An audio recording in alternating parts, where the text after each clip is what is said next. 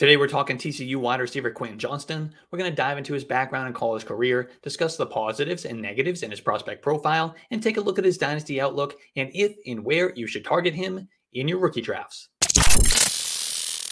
Quentin Johnston is a wide receiver out of TCU. He's a junior, he's 21 years old, and he's listed at 6 foot 3, 208 pounds. Quentin Johnston starred in basketball and football at Temple High School in Texas. He was a four star recruit and ranked by 247 Sports as the nation's number 13 wide receiver and number 9 overall player in the state of Texas. He had offers from Oklahoma, Baylor, Virginia Tech, TCU, Nebraska, and Notre Dame. Johnston initially committed to Texas before a change of heart led him to TCU. He played in eight games as a freshman in 2020, catching 22 passes for 487 yards and a pair of scores. As a sophomore, Johnson took a step forward with 33 receptions for 634 yards and six touchdowns. He led the team in receiving yards and receiving touchdowns and was named first team All Big 12. In 2022, Quentin Johnston continued his ascension, catching 60 balls for 1,067 yards and six touchdowns in 14 games. He again received first team All Big 12 honors. But let's talk about the positives, the things that we like in Quentin Johnston's profile.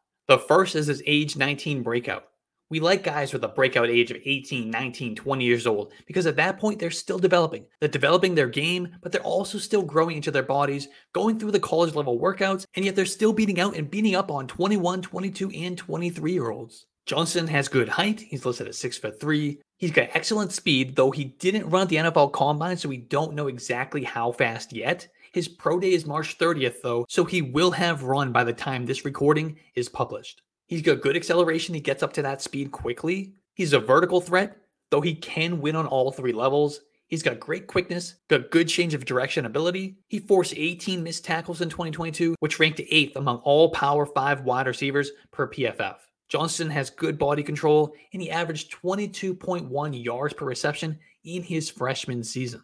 So while the volume might not have been high, he was still productive in making plays early in his career at TCU. On the negative side, Quentin Johnston struggled a little bit with drops. He had eight in 2022. He ran somewhat of a limited route tree at TCU. He doesn't have a lot of experience versus press coverage. He averaged just 4.3 receptions per game. While that's not terrible, our elite threshold is about six. Quentin Johnston accounted for 18.2% of the receiving touchdowns in the TCU offense in 2022 we look for around 35%. So Johnston falls well short of that. Johnston doesn't always play up to his size, and he doesn't high point the ball in contested situations, which does sometimes allow the defender to make a play on the ball where otherwise he wouldn't have been able to.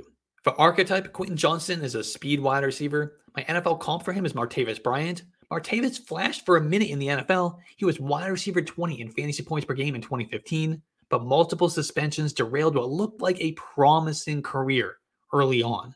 Now he's playing in the XFL. But he and Quentin Johnston are both fast, athletic wide receivers who are tall but aren't as thick as a guy like Mike Evans or a DK Metcalf type. The NFL draft projection, I expect Quentin Johnston to probably come off the board inside the top 20 picks, if not, it won't be very far after that. And his yards performance center grade comes out at 62.0, which is in the 88th percentile, ranking as the wide receiver 120 all time between Robert Woods and Mario Manningham. The bottom line is Quentin Johnson is widely regarded as one of the top wide receivers in the 2023 draft class. He is an exceptional athlete with an impressive combination of speed, acceleration, and short area quickness that allows him to win in all areas. Johnson is especially dangerous on vertical routes and is a force with the ball in his hands. His movement skills are impressive for a guy of his height. Unfortunately, he doesn't always use that height to its full advantage. For example, he should have a higher success rate in contested situations. Instead, he tends to not high point the ball, letting it come to him and opening it up to be played